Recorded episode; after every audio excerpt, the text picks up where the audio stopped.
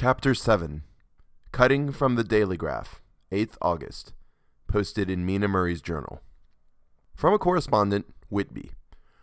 One of the greatest and suddenest storms on record has just been experienced here, with results both strange and unique. The weather had been somewhat sultry, but not to any degree uncommon in the month of August. Saturday evening was as fine as was ever known, and the great body of holiday makers laid out yesterday for visits to Mulgrave Woods, Robin Hood's Bay, Rig Mill, Runswick, Staithes, and the various trips in the neighborhoods of Whitby. The steamers Emma and Scarborough made trips up and down the coast, and there was an unusual amount of tripping both to and from Whitby. The day was unusually fine till the afternoon, when some of the gossips who frequent the East Cliff churchyard, and from that commanding eminence watch the wide sweep of sea visible to the north and east, called attention to a sudden show of mares' tails high in the sky to the northwest. The wind was then blowing from the southwest in the mild degree which in barometrical language is ranked number 2 light breeze. The Coast Guard on duty at once made report, and one old fisherman, who for more than half a century has kept watch on weather signs from the East Cliff, foretold in an emphatic manner the coming of a sudden storm. The approach of sunset was so very beautiful, so grand in its masses of splendidly colored clouds, that there was quite an assemblage on the walk along the cliff in the old churchyard to enjoy the beauty. Before the sun dipped below the black mass of Kettleness, standing boldly athwart the western sky, its downward way was marked by myriad clouds of every sunset color flame, purple, pink, green, violet, and all the tints of gold. With here and there masses not large, but of seemingly absolute blackness in all sorts of shapes, as well outlined as colossal silhouettes. The experience was not lost on the painters, and doubtless some of the sketches of the Prelude to the Great Storm will grace the RA and RI walls in May next. More than one captain made up his mind then and there that his cobble, or his mule, as they term the different classes of boats, would remain in the harbor till the storm had passed. The wind fell away entirely during the evening, and at midnight there was a dead calm, a sultry heat, and that prevailing intensity which, on the approach of thunder, affects persons of a sensitive nature.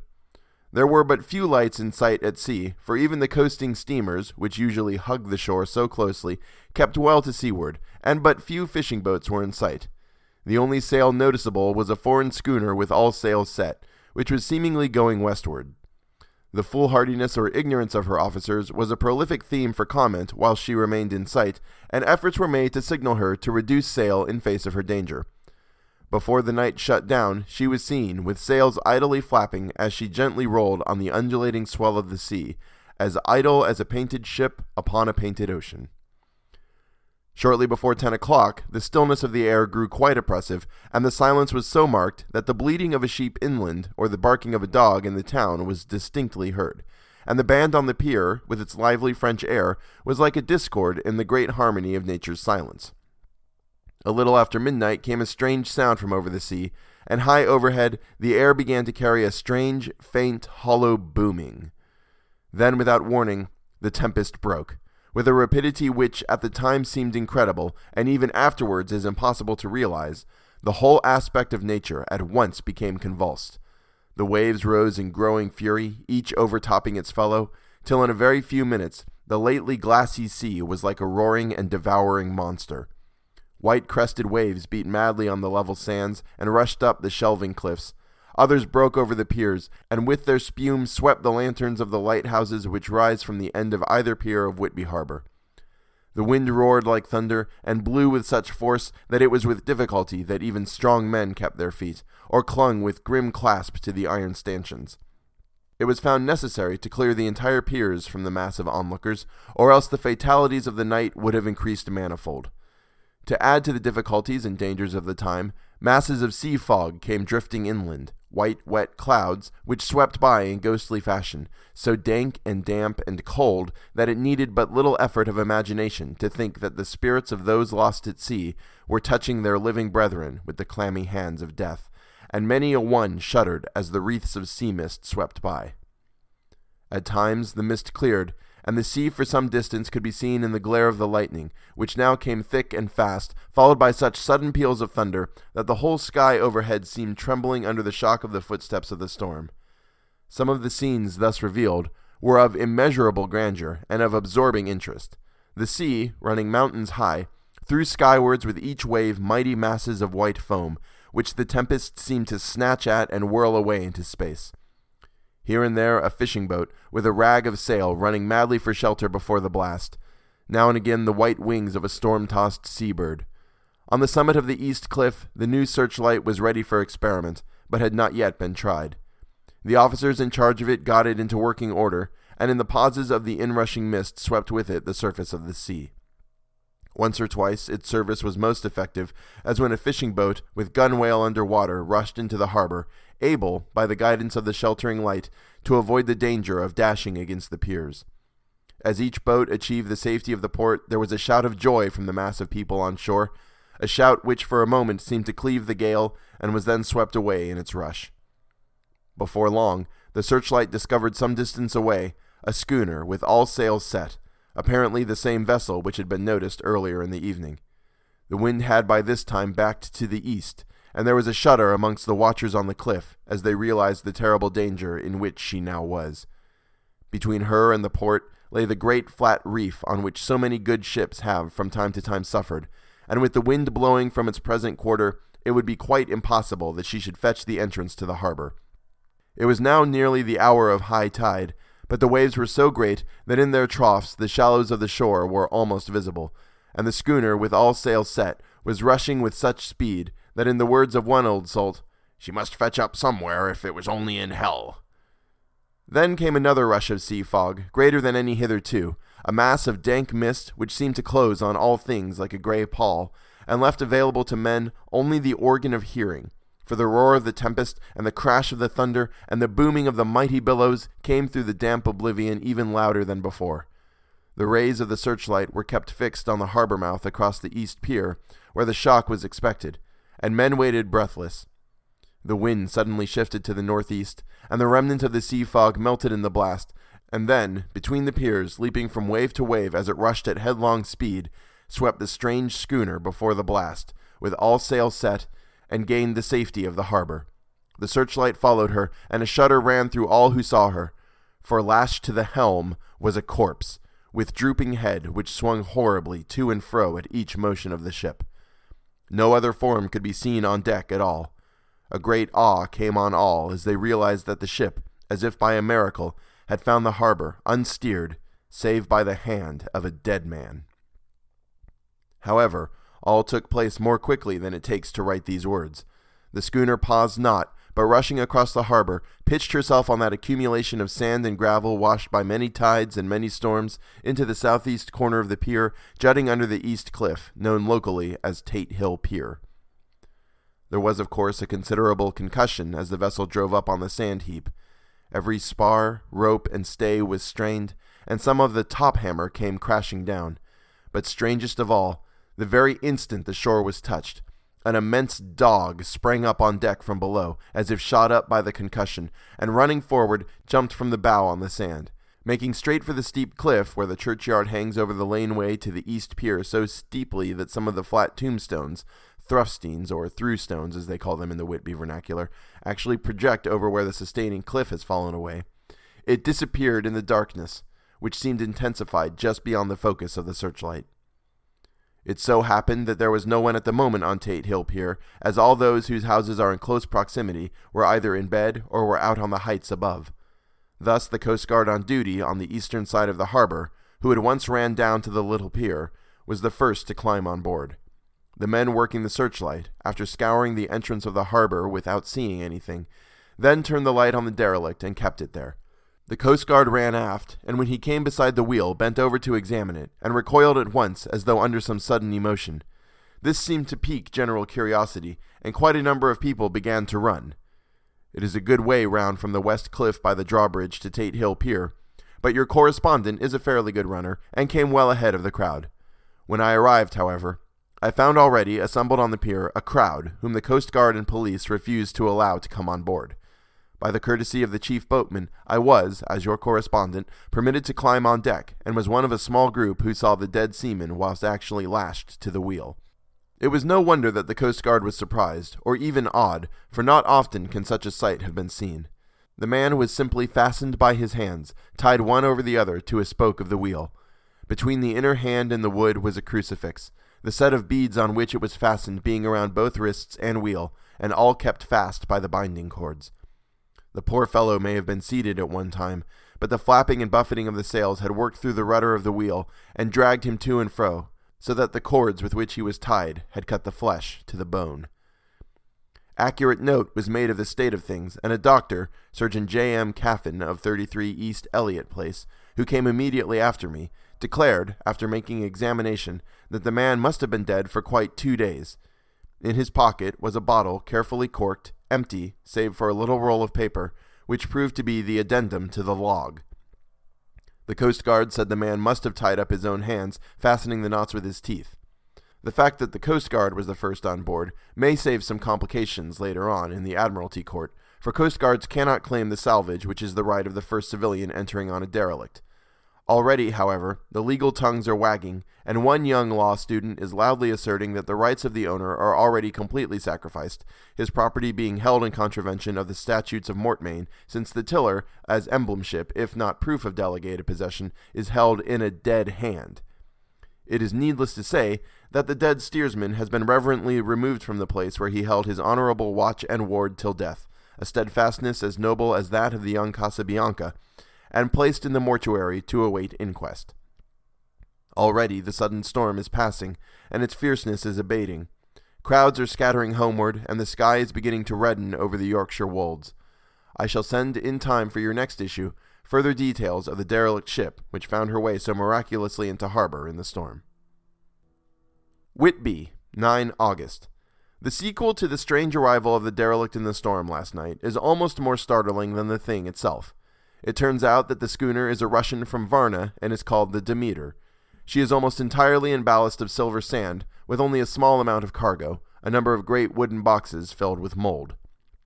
This cargo was consigned to a Whitby solicitor, Mr. S. F. Billington, of 7 The Crescent, who this morning went aboard and formally took possession of the goods consigned to him. The Russian consul, too, acting for the charter party, took formal possession of the ship and paid all harbor dues, etc. Nothing is talked about here today except the strange coincidence. The officials of the Board of Trade have been most exacting in seeing that every compliance has been made with existing regulations. As the matter is to be a nine days' wonder, they are evidently determined that there shall be no cause of after complaint. A good deal of interest was abroad concerning the dog which landed when the ship struck, and more than a few of the members of the SPCA, which is very strong in Whitby, have tried to befriend the animal. To the general disappointment, however, it was not to be found. It seems to have disappeared entirely from the town. It may be that it was frightened and made its way onto the moors where it is still hiding in terror. There are some who look with dread on such a possibility, lest later on it should in itself become a danger, for it is evidently a fierce brute. Early this morning, a large dog, a half bred mastiff belonging to a coal merchant close to Tate Hill Pier, was found dead in the roadway opposite to its master's yard. It had been fighting, and manifestly had had a savage opponent, for its throat was torn away, and its belly was slit open as if with a savage claw. Later. By the kindness of the Board of Trade Inspector, I have been permitted to look over the logbook of the Demeter, which was in order up to within three days, but contained nothing of special interest except as to facts of missing men.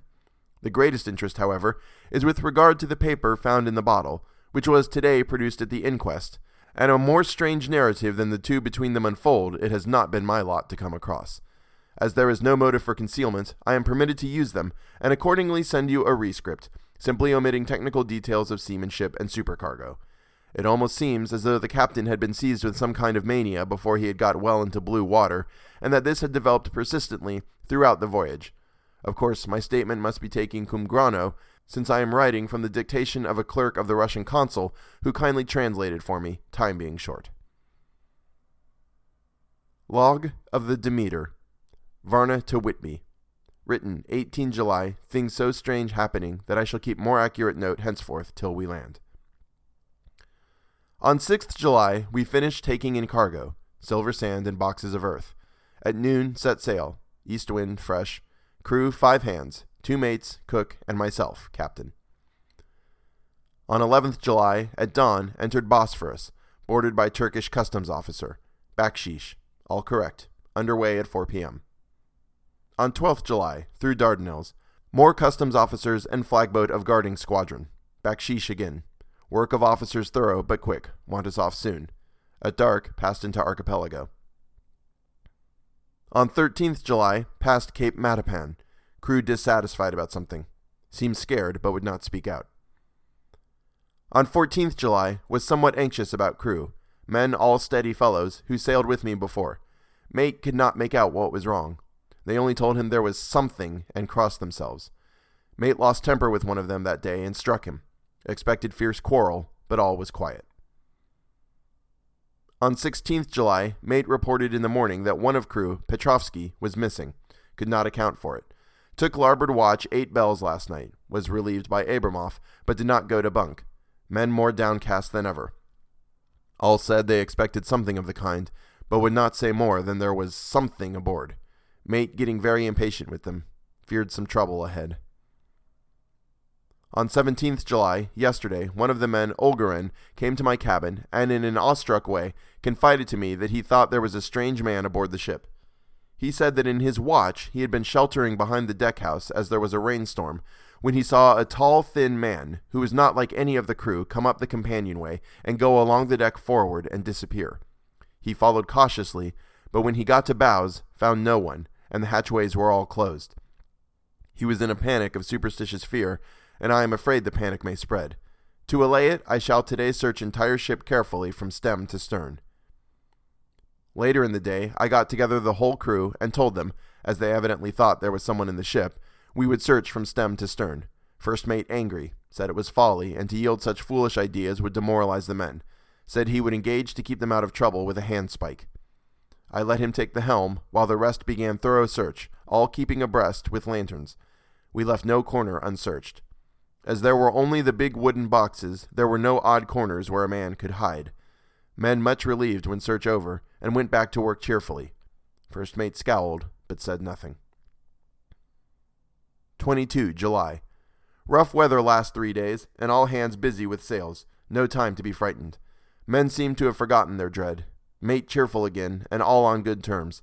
Praised men for work in bad weather. Past Gibraltar and out through Straits. All well. 24th July. There seems some doom over this ship. Already a hand short and entering on the Bay of Biscay with wild weather ahead, and yet last night another man lost, disappeared. Like the first, he came off his watch and was not seen again. Men all in a panic of fear, sent a round robin asking to have double watch as they fear to be alone. Mate angry, fear there will be some trouble, as either he or the men will do some violence. 28th July.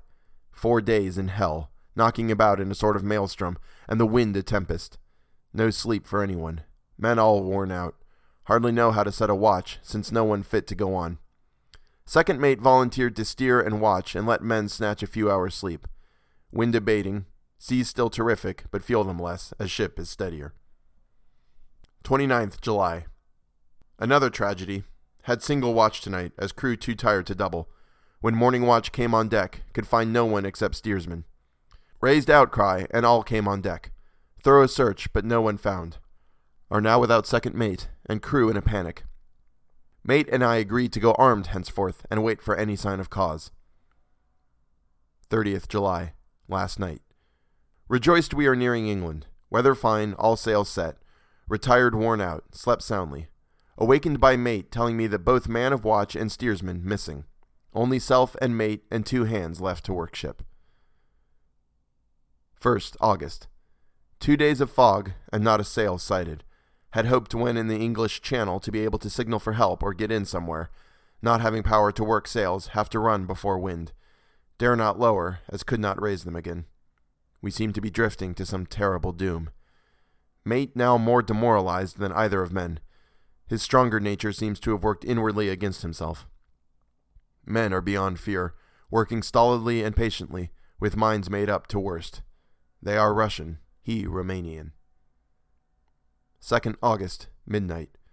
Woke up from few minutes' sleep by hearing a cry, seemingly outside my port. Could see nothing in fog. Rushed on deck and ran against mate. Tells me heard cry and ran, but no sign of man on watch. One more gone. Lord help us. Mate says we must be past Straits of Dover, as in a moment of fog lifting he saw North Foreland, just as he heard the man cry out. If so, we are now off in the North Sea, and only God can guide us in the fog which seems to move with us.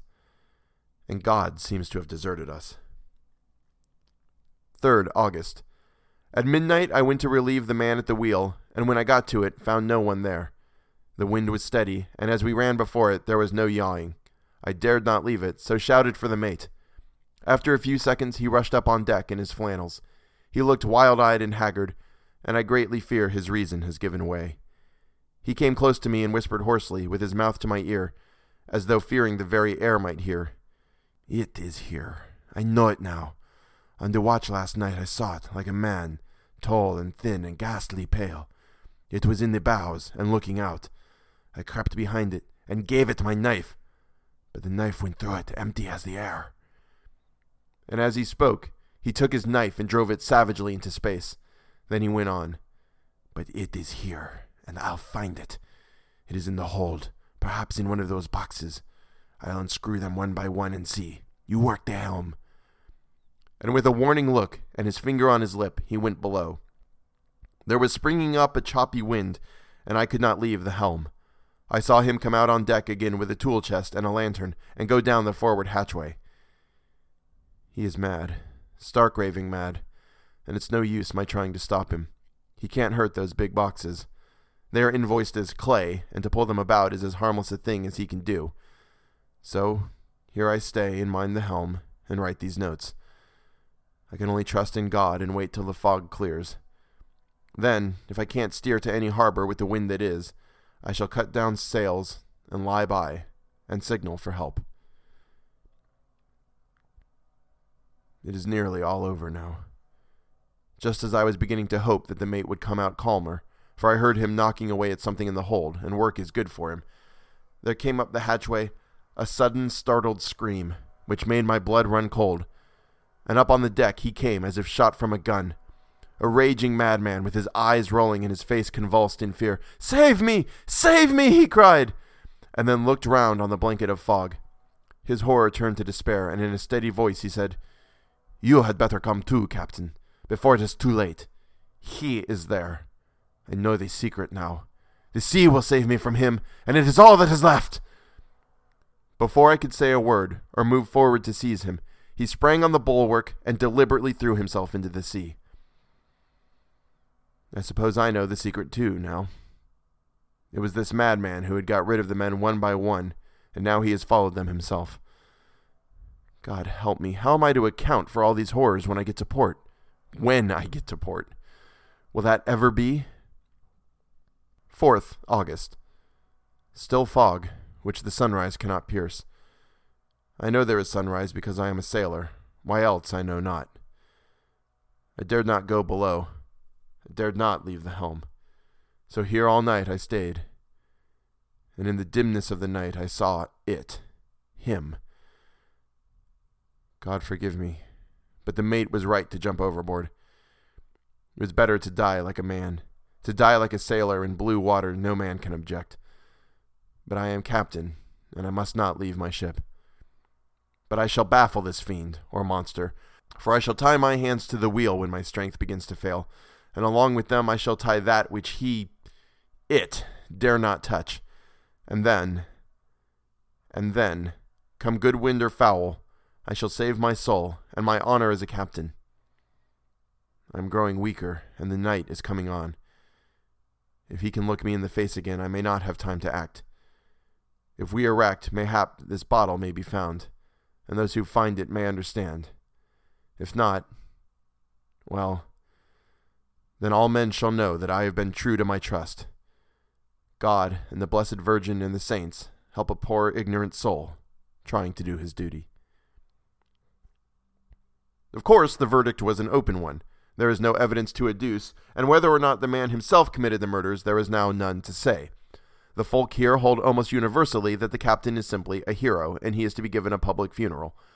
Already, it is arranged that his body is to be taken with a train of boats up the Esk for a piece, and then brought back to Tate Hill Pier, and up the Abbey steps, for he is to be buried in the churchyard on the cliff. The owners of more than a hundred boats have already given in their names as wishing to follow him to the grave. No trace has ever been found of the great dog, at which there is much mourning, for with public opinion in its present state, he would, I believe, be adopted by the town.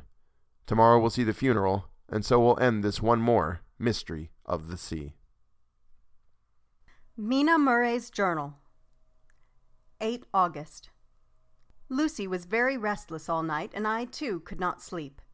The storm was fearful, and as it boomed loudly among the chimney pots, it made me shudder. When a sharp puff came, it seemed to be like a distant gun. Strangely enough, Lucy did not wake, but she got up twice and dressed herself. Fortunately, each time I awoke in time and managed to undress her without waking her, and got her back to bed. It is a very strange thing, this sleepwalking, for as soon as her will is thwarted in any physical way, her intention, if there be any, disappears, and she yields herself almost exactly to the routine of her life.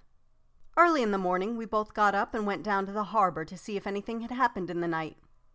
There were very few people about, and though the sun was bright and the air clear and fresh, the big, grim looking waves that seemed dark themselves because the foam that topped them was like snow forced themselves in through the mouth of the harbor, like a bullying man going through a crowd. Somehow I felt glad that Jonathan was not on the sea last night, but on land. But oh, is he on land or sea? Where is he, and how? I am getting fearfully anxious about him. If I only knew what to do, and could do anything. 10 August. The funeral of the poor sea captain today was most touching. Every boat in the harbor seemed to be there, and the coffin was carried by captains all the way from Tate Hill Pier up to the churchyard. Lucy came with me, and we went early to our old seat, whilst the cortege of boats went up the river to the viaduct and came down again. We had a lovely view and saw the procession nearly all the way. The poor fellow was laid to rest near our seat, so that we stood on it when the time came and saw everything. Poor Lucy seemed much upset. She was restless and uneasy all the time, and I cannot but think that her dreaming at night is telling on her. She is quite odd in one thing. She will not admit to me that there is any cause for restlessness, or if there be, she does not understand it herself. There is an additional cause in that poor Mr. Swales was found dead this morning on our seat, his neck being broken. He had evidently, as the doctor said, fallen back in the seat in some sort of fright, for there was a look of fear and horror on his face that men said made them shudder. Poor dear old man. Lucy is so sweet and sensitive that she feels influences more acutely than other people do. Just now she was quite upset by a little thing which I did not much heed, though I am myself very fond of animals. One of the men who came up here often to look for the boats was followed by his dog. The dog is always with him. They are both quiet persons, and I never saw the man angry nor heard the dog bark. During the service, the dog would not come to its master, who was on the seat with us, but kept a few yards off, barking and howling. Its master spoke to it gently, and then harshly, and then angrily, but it would neither come nor cease to make a noise. It was in a fury, with its eyes savage and all its hair bristling out like a cat's tail when puss is on the warpath. Finally, the man too got angry and jumped down and kicked the dog, then took it by the scruff of the neck and half dragged and half threw it onto the tombstone on which the seat is fixed. The moment it touched the stone, the poor thing began to tremble. It did not try to get away, but crouched down, quivering and cowering, and was in such a pitiable state of terror that I tried, though without effect, to comfort it. Lucy was full of pity too, but she did not attempt to touch the dog, but looked at it in an agonized sort of way. I greatly fear that she is of too supersensitive a nature to go through the world without trouble. She will be dreaming of this tonight, I am sure. The whole agglomeration of things, the ship steered into port by a dead man, his attitude tied to the wheel with a crucifix and beads, the touching funeral, the dog, now furious and now in terror, will all afford material for her dreams. I think it will be best for her to go to bed tired out physically so I shall take her for a long walk by the cliffs to Robin Hood's Bay and back. She ought not to have much inclination for sleepwalking then.